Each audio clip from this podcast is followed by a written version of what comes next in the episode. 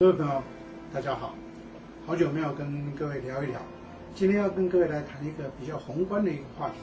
那就是最近我常常被问到这个问题，因为我在最近很多的课程进度上或辅导的过程上，常常跟呃所有的企业界的老板跟主管提到策略地图这个名词，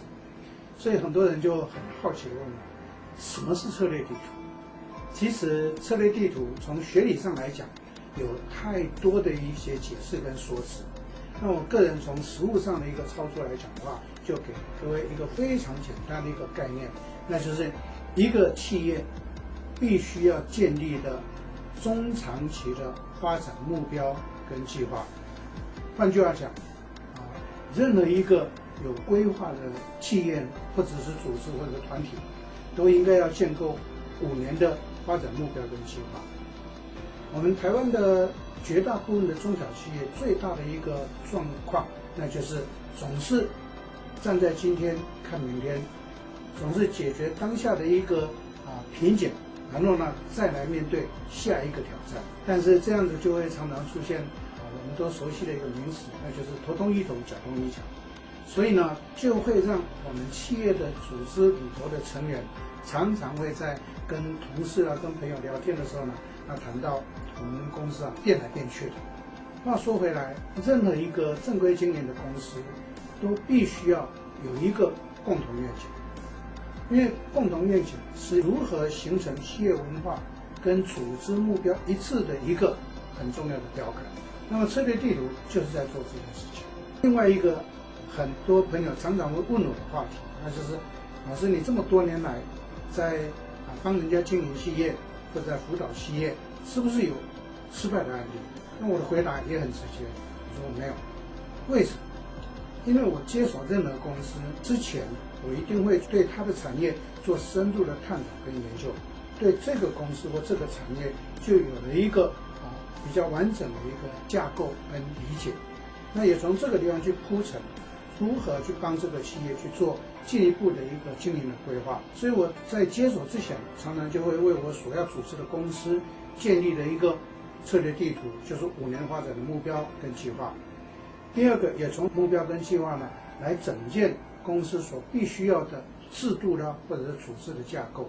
也就是说，进行制度和组织的规划。那第三个重点呢，任何企业在经营上，不管你是制造业、买卖业、服务业或零售流通业，总是要面对市场。所以第三个关键重点就是去做行销的策略跟规划，如此一来就会有一个比较明确的一个目标啊架构，让我们在经营运作的过程上头，那么就会比较明确。接着呢，我就做一个动作，那就是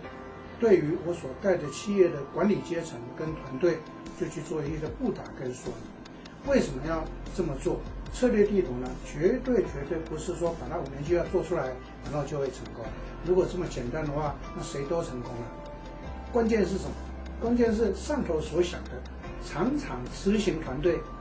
不知道。如此一来呢，就会造成很多的老板跟我抱怨或诉苦，总是会说：“教授，很奇怪呢，我这么样子对企业这么的用心，甚至于我得愿意去投入，但是为什么我们公司的同仁呢都没有那个共识？”那我的回答很简单，不可能没有共识，是因为你没有说清楚、讲明白。所以策略地图要成功，必须要整个企业的组织团队都融会贯通之后，就会大家都很清楚，共识就会形成。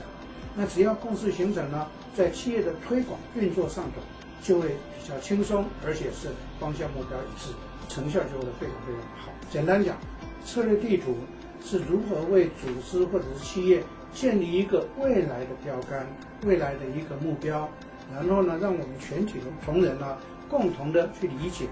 同心协力的去把它实现。这个就是策略地图的重要性。其实我也常常强调，策略地图可以用在一个人的个人身上，因为每一个人都要有人生目标。我不晓得在座所有的朋友们，你有没有定定你的人生目标？不妨可以试一试，策略地图可以用在个人人生目标的设定上。我相信，如果大家愿意去做的话，个人就会活得很有意义。那企业在经营上头也会非常非常明确。这是在今天跟大家要来报告跟分享的关键所在。谢谢。